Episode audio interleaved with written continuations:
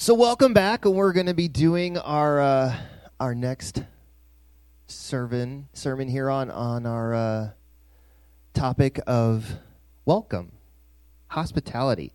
Last week, if you didn't hear, please go online to the church website bethelgu.com and you can listen to the sermon we were talking about the heart of hospitality. Uh, we talked about Esther and how she could have made all of these decisions to not help her people. But she did make good decisions and helped her people. And so she had this wonderful, wonderful heart to help her people. She could have been offended, and she wasn't. She could have um, only cared about doing things that made her feel good, and she didn't despite the fact that she was living in the palace and probably could have been saved because she was the queen. She not only survived, but she helped her people survive. And that heart that she had is something that we need to have as we're being hospitable as well. But today we're going to talk about the head of hospitality. So, if you guys are heady, if you have analytical brains, get ready. You're going to enjoy this one. Um, if you don't, well, good news is it, it'll be over soon. I want to share a couple lists with you of a couple things that we take for granted nowadays that didn't exist 100 years ago. First, the internet. We use the internet all the time. And if you don't use the internet all the time, it's okay. Someone around you uses the internet all the time. Good, bad, or for whatever reason. Email. Email has changed everything. Even people who say, I don't use email, they have an email address because if you want to do business in the world today, you got to have email. There are more emails sent than letters. There's more emails that have been sent since emails existed than letters have ever been sent in the United States. That's a lot. People have a lot to say. GPS. Some of you guys are going, GPS. That thing is trying to. I remember one time we were in Oregon and we were driving and we were trying to get to, uh, I think it was an aquarium or something. We were on vacation. And uh, I was driving up this hill because GPS told me to go that way. And then it's, I get to the top and there's this barrier. It's the top of the hill and there's a barrier. And the GPS is saying, go 200 feet and turn left or something like that. And I get out of the car, I look down, I went, oh, there's the road. Luckily, GPS, I think, has gotten a little bit better. Now we can get it all on our, on our phones. Calculators. How many of you guys, and I have a calculator on my phone now, how many of you guys had a teacher growing up and you used a calculator in, in school and the teacher went, You'll never have a calculator around when you need it. You're going to have to know these things. Maybe it's just my generation. And then I pull my phone out and go, Look, calculator. But calculators didn't exist 100 years ago. ATMs. You guys ever go to the ATM? No. Well, not a whole lot of people do anymore either. you can use your card for everything. Sometimes people just go into the bank. But ATMs didn't exist 100 years ago. How about digital cameras? Now I have it on my phone. My wife was telling me the other day because she was talking about her camera that she has. She has this professional digital camera. She's like, it's only 10 megapixels. The first digital camera that was ever that was ever developed was 0.001 megapixels.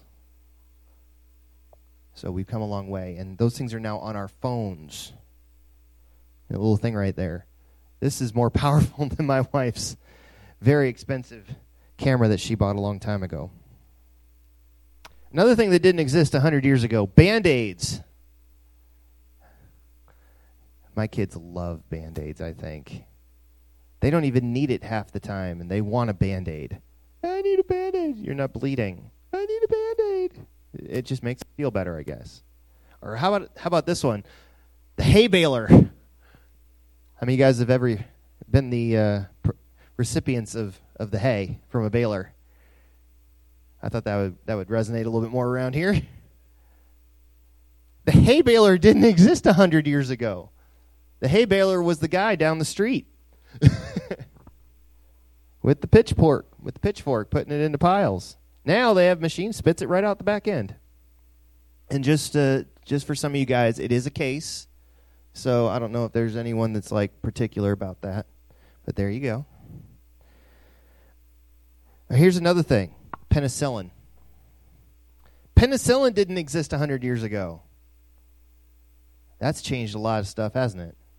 And the national anthem. Did you know the national anthem wasn't instituted until later? Yeah. We didn't have the national anthem 100 years ago. I was really surprised by that one. All right, so here's a couple things. This is my next list. This is some stuff that was common 100 years ago that have luckily uh, fallen out of practice. Using leeches for medical use. What's sad is I was actually looking up online as I was doing my research for this, and apparently it's coming back. Heroin over the counter. Yeah, you can't buy heroin, heroin over the counter anymore, guys. You can't get cocaine that way either, but you used to. Silent movies. Silent movies have fallen out of favor you know, in the past hundred years. Um, how about women voting? Women, do you like to vote? You couldn't a hundred years ago. That's changed. Child labor. Now, I make my kids do chores, but I don't make them go down in the mines. There was no child labor laws a hundred years ago. Or uh, how about rationing? Now we ration by choice because our budget tells us to. But a hundred years ago, waistline. but a hundred years ago, the country was busy fighting a war, and they needed all the food they could on the front. So they would ration for World War One.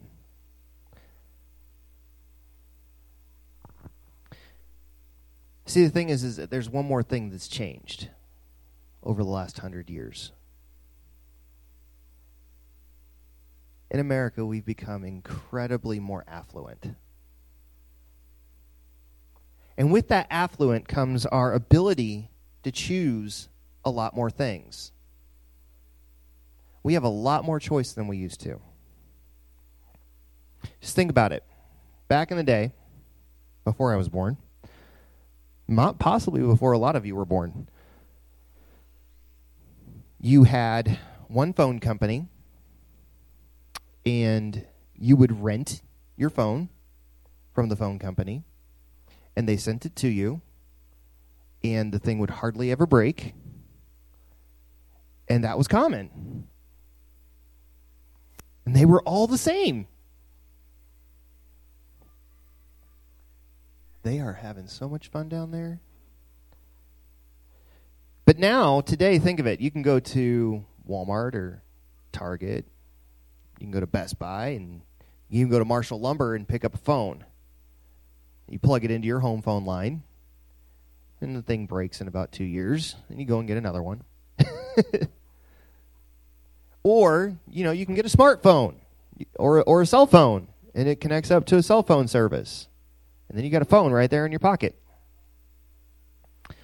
Or if you really want to get nerdy, you do like I did, and you get this little thing that plugs it, that you plug into the wall at your house, and then it makes your home phone. It works on cell phone service. Right. So I have a Verizon home phone at home. it plugs into my home phone. Okay? So you have that. But have you ever thought about how choices have changed, even just in the last 20 years? In 2005, a man named Barry uh, Schwartz, and you can look him up if you want. He's not a Christian guy, but he wrote a book about uh, about this about this concept of choices. And he wrote that uh, he he wrote this thing called uh, an official American dogma. And I want to read it to you real quick. It goes like this: If we are interested in maximizing the welfare of our citizens, this is a dogma in America. If we're interested in maximizing the welfare of our citizens, The way to do that is to maximize individual freedom.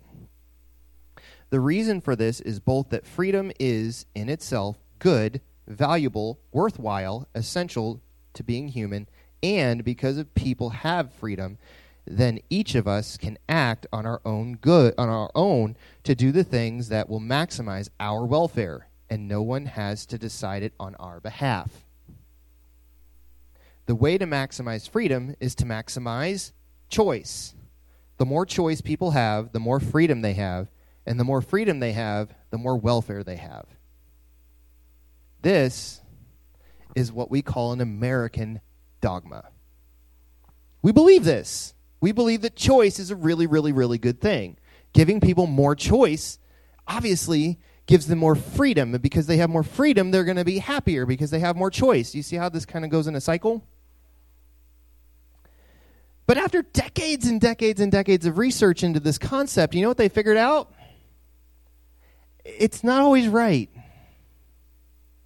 It's right in some aspects, but not in others. You see, the thing is, is that it's good and bad to have more choices. We think about, uh, you know, think about when you got new kid, new clothes as a kid. Ben, back me up on this because we're we're closer in age. And, and Casey, you can help me with this too. When mom took us to the store, we went to the store, and there was one kind of jeans. You knew what your waist size was. You knew what your inseam size was and then you got that one pair of jeans, right? That's how that's how it was when I was 6 years old.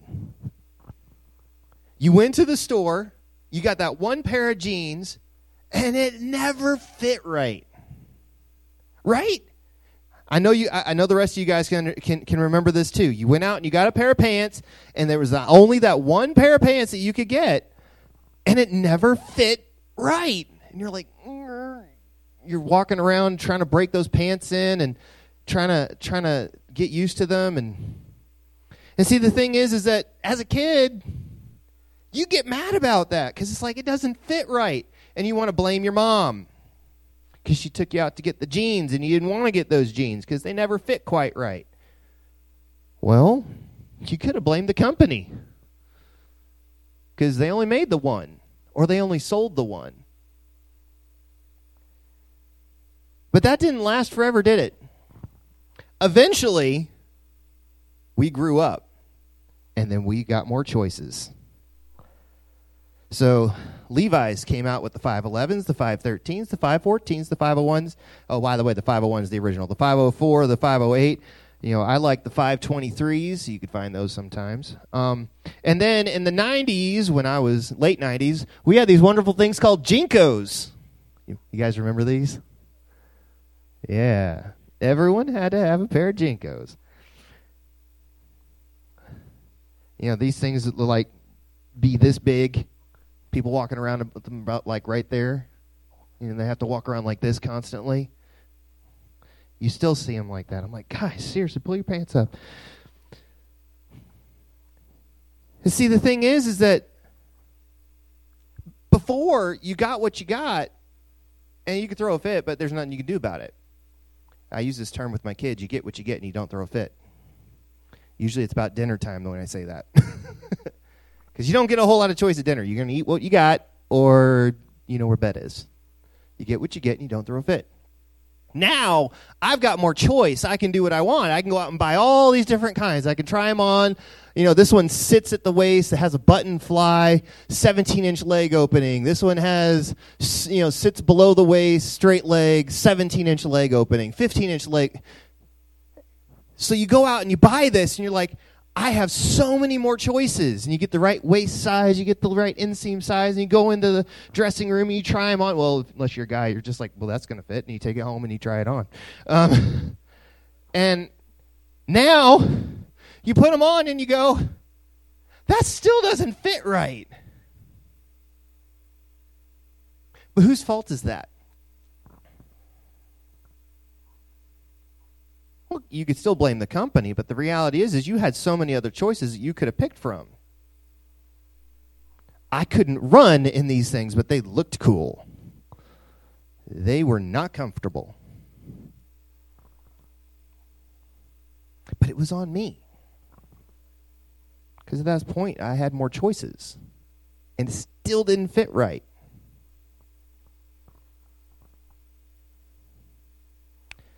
See, the thing is, the modern world has given us so many choices, but in the end, it's almost harmed us. See, the first thing, the first problem that it causes is it causes paralysis in us. Let me give you an example. A study was done of a large company, had hundreds of employees, and they offered retirement funds. And you know what they found out? For every 10 funds that they offered as choices, they had 2% less participation. So, for instance, if they had 50 different funds that they offered for retirement, 10% fewer of their employees would participate in the retirement. And this paralysis of a decision meant that these people were losing out on money. They saw all these different choices, all these different options, and they went, that's just too complicated. And instead of making a decision, they just let it go and they left money on the table. And you see this throughout other areas as well. And not just in this. How many times have you come up to something and you're like, oh, there's just too many choices here. This is going to take too long. The second one is what economists call an opportunity cost. So the, when the, the way this works is when there are a lot of alternatives to consider, it is really easy to imagine the attractive features of alternatives that we reject. Think of it this way. Every time you pick something, you're rejecting something else.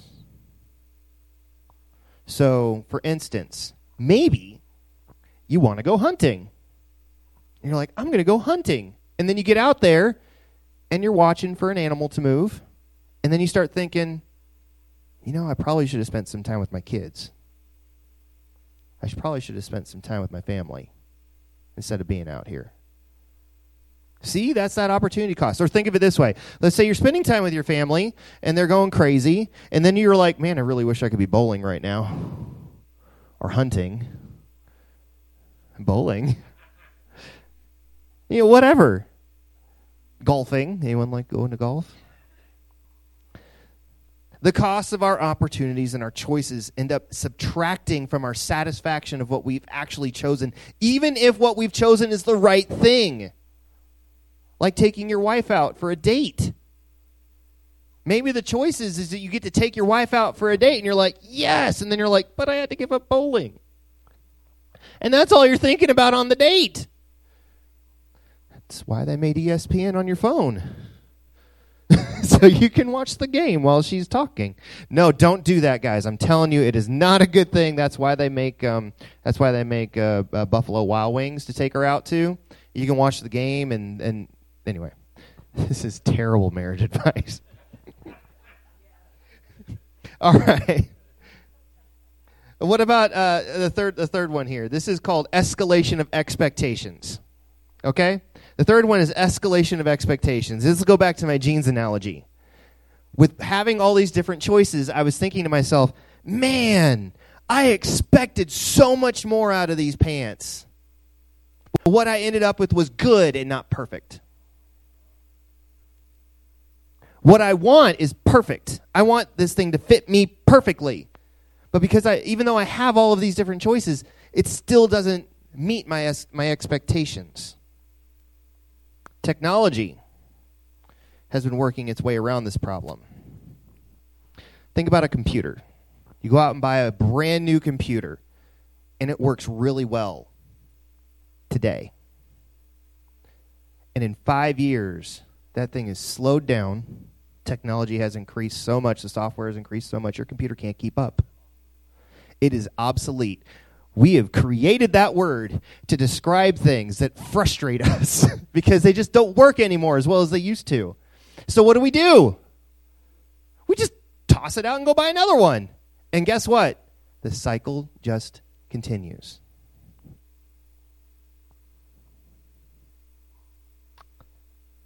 And now, about right about now, you guys are sitting there going, Aren't you a pastor? Stop talking about these things. Why haven't you started preaching anything? There's not been a word of scripture yet. Yeah, I wrote that down in my notes. Because as I was writing this, I'm like, people are going to be thinking this by now. In John chapter 13, Christ is sitting down and having the Last Supper with his disciples. And can I tell you something?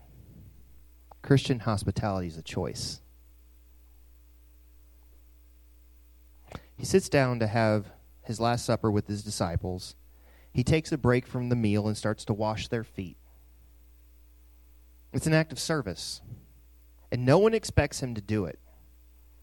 So let's let's see what he says. John chapter 13 verse 34 35 says, "A new command I give you: love one another as I have loved you. So you must love one another. By this everyone will know that you are my disciples if you love one another." Let me give some backstory to this, okay? Because there's there's more to the context. In chapter 13, verse 20, he says, Very truly I tell you, this is when the old King James would say, very verily, verily, verily. It means, I really mean what I'm about to say. Whoever accepts anyone I send accepts me, and whoever accepts me accepts the one who sent me. One more time. Whoever accepts anyone I send, whoever God sends, if you accept them, then whoever accepts them accepts the one who sent them no matter who it is. This is an important concept because Jesus is saying that he's sending people to us as people we interact with every single day. Jesus is saying to his disciples that if we show love to those around us and accept them, not pushing them away or pushing them away from the fellowship with us or with them or with God, then we are accepting Christ Himself.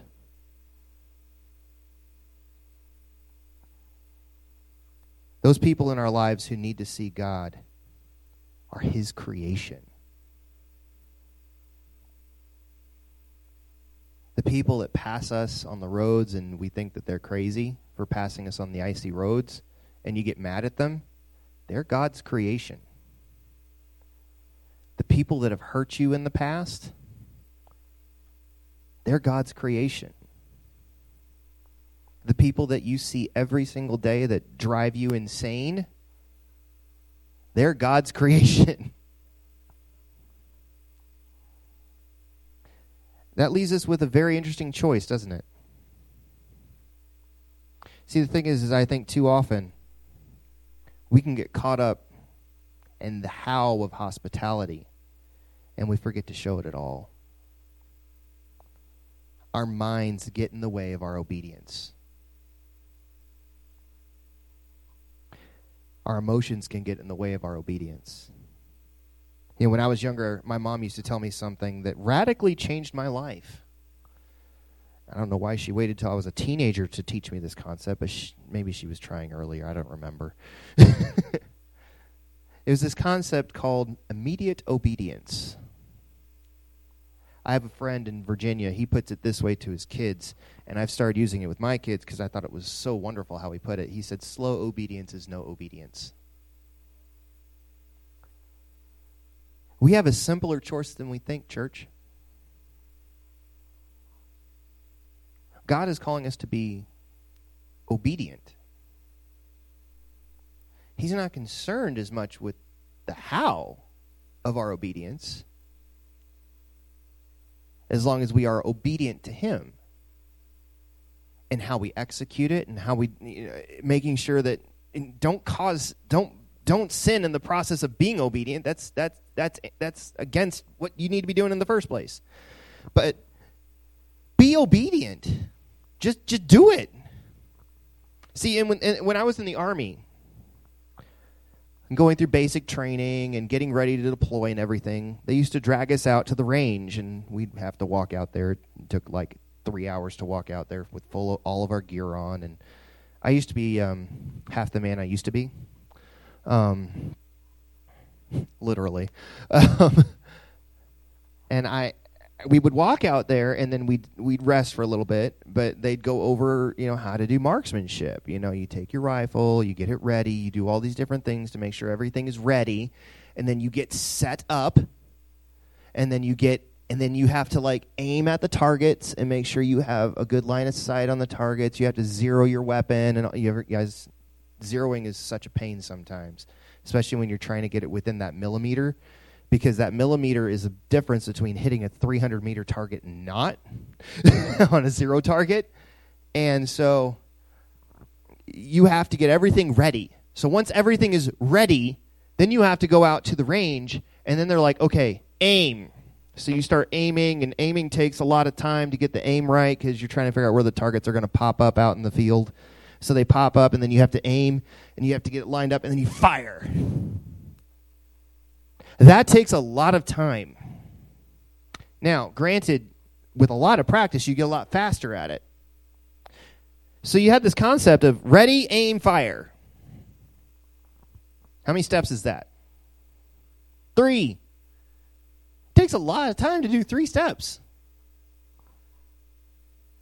Have you ever been out hunting and you had the perfect target out there and you're like, I'm going to get this thing lined up just right? And then it runs off. Don't you hate that? Should have shot. Can I tell you something? War is different. It's not hunting and it's not target practice. In war, the other tr- the other guy's trying to aim too.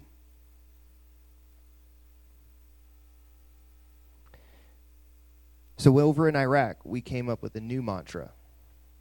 This is something that's not new, but it's something they tell you when you get over there. It's ready, fire, aim, fire again. Why? Because in the in war, you have to be ready. You have to be ready before you even leave the wire. Before you go outside your camp, you got to have your stuff ready to go. And when the bad guy shows up, you fire. Why? Because he's probably trying to aim, and if you start firing at him, it'll take him off. And then you aim and fig- you know you watch your bullets, see which way it went. If it missed him 300 yards this direction because you were way off, then you aim and bring it over this way. What do we call that? Kentucky windage? I don't know what you guys call it up here. We used to call it Kentucky windage. You know, the wind is pulling it that way, so we're going to pull it off this way, and we just re aim and we fire again. And oftentimes you'd hit them. Sometimes you didn't, but don't worry, that's why the helicopter's there. Because they put a lot more bullets down than we did. See, the thing is, is that we're at war. I think a lot of times we forget that, folks. We're at war with the enemy. And when you're at war and you're in combat, you have no shortage of bullets. You don't have to conserve your ammunition. I mean, if stuff gets real bad, maybe you do, but you don't have to. We have a God who is infinitely available to us and has more supply than we could ever, ever use up. But we sit here and we go, ready. We're getting ready. We're still getting ready. And then we're like, aim, we're going to figure out what we're going to do in our community. We're going to figure out what we're going to do. We're going to plan. We're going to do all this stuff. We're going to we're going to target. We're going to get things ready. God is waiting for you to fire. And the thing is, is we could sit here. Here, I'll, I'll, I'll give a demonstration. We could sit here and we could talk about the glory days of how things used to be. About that one time we did fire and we got a great response. Some of you are in this room right now because this church had a, had a moment where they fired. They took a chance. Someone in this church took a chance and you're here because of it. And you can celebrate that. And I celebrate that every single time that God's gospel lands on someone and it takes hold. And as opposed to a bullet where someone is killed, the gospel fires out born again salvation. And when it hits, it makes positive change in people. But I think so many times we get so caught up in the fact that we have so many different ways in which we can do this that we can get paralyzed. Or we can sit back and we can go, you know, I know I'm doing this, but man, I should have been doing that. Even if it's the best decision.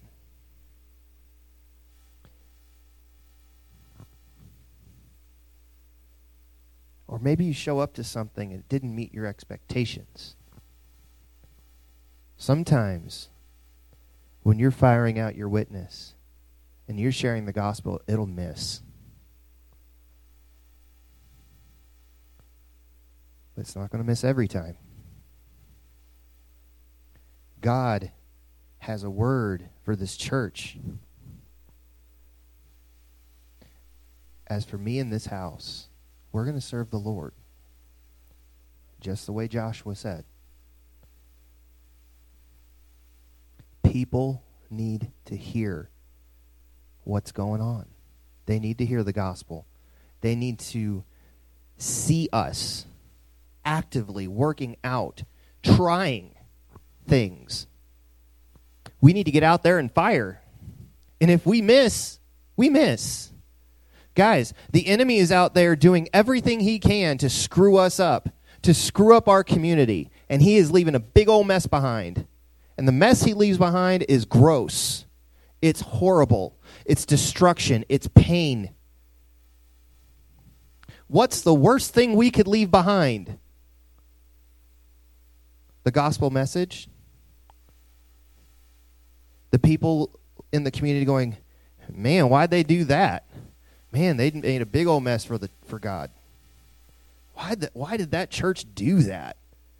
You mean a church went out and did something? Guys, we got to get our heads in the right game. We got to get our heads in the right place. Because God is calling us to be very, very practical. I believe there's great things coming from the church. I don't want to wait. We're ready.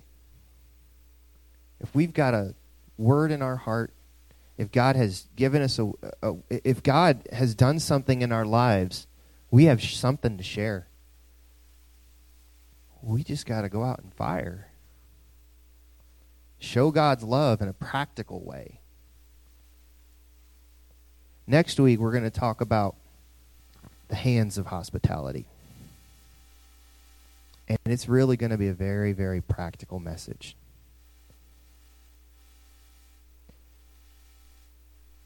So I'm hoping to see you guys here because we got some good stuff coming. Things for y'all to get involved in, something for you to think about, engage your hearts in.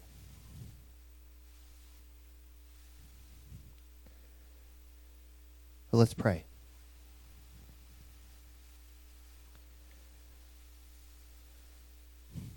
with every head bowed and every eye closed. I just want to give an opportunity right now for anyone in this church who hasn't had an opportunity to know Jesus Christ as their Lord and Savior.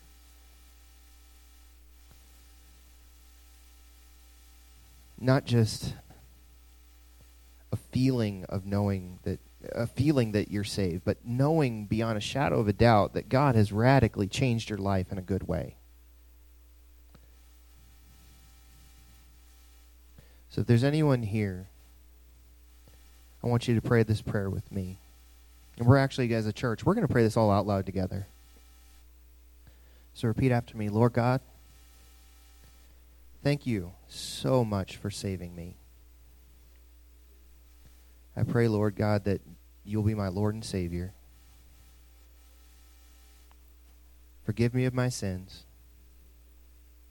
And I pray that I can live with you, live for you the rest of my life so that I can be with you throughout eternity. Amen. Now we're going to pray again. Lord God, right now I pray for everyone in this room as we get ready to radically transform how we do a lot of things around here, as we get ready to serve our community in a brand new way. I pray, Lord Jesus, that you'll be in everyone's heart, in everyone's life. Lord God, that you will radically change the way that they see the people around them. Lord God, I pray that instead of feeling that they don't have things quite right, that they'll just take that chance, that they'll fire out with your word, with your gospel, with their testimony, that they'll be willing to practically serve others. That they'll remember that even Esther, when she tried to send Mordecai clothes and she was off on that target, that it gave an open door so that she could minister for real.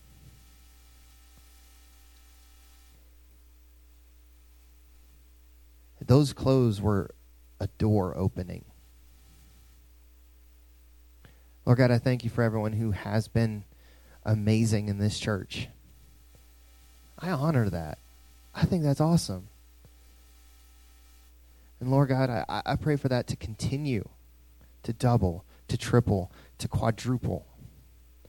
Lord God, I'm, I'm less concerned about getting people in the seats of this church, and I am more concerned about getting people into heaven.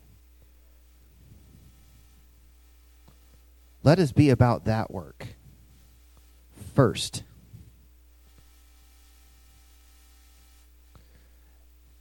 And now, Lord, now, Lord God, I pray that we would choose God's love no matter what, in every situation, even if we're frustrated, even if people are attacking us.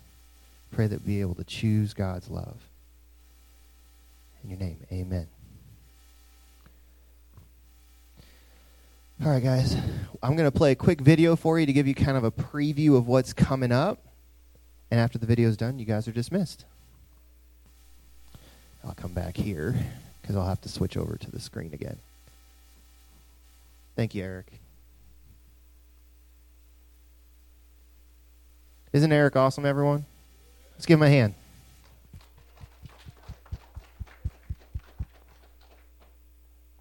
All set?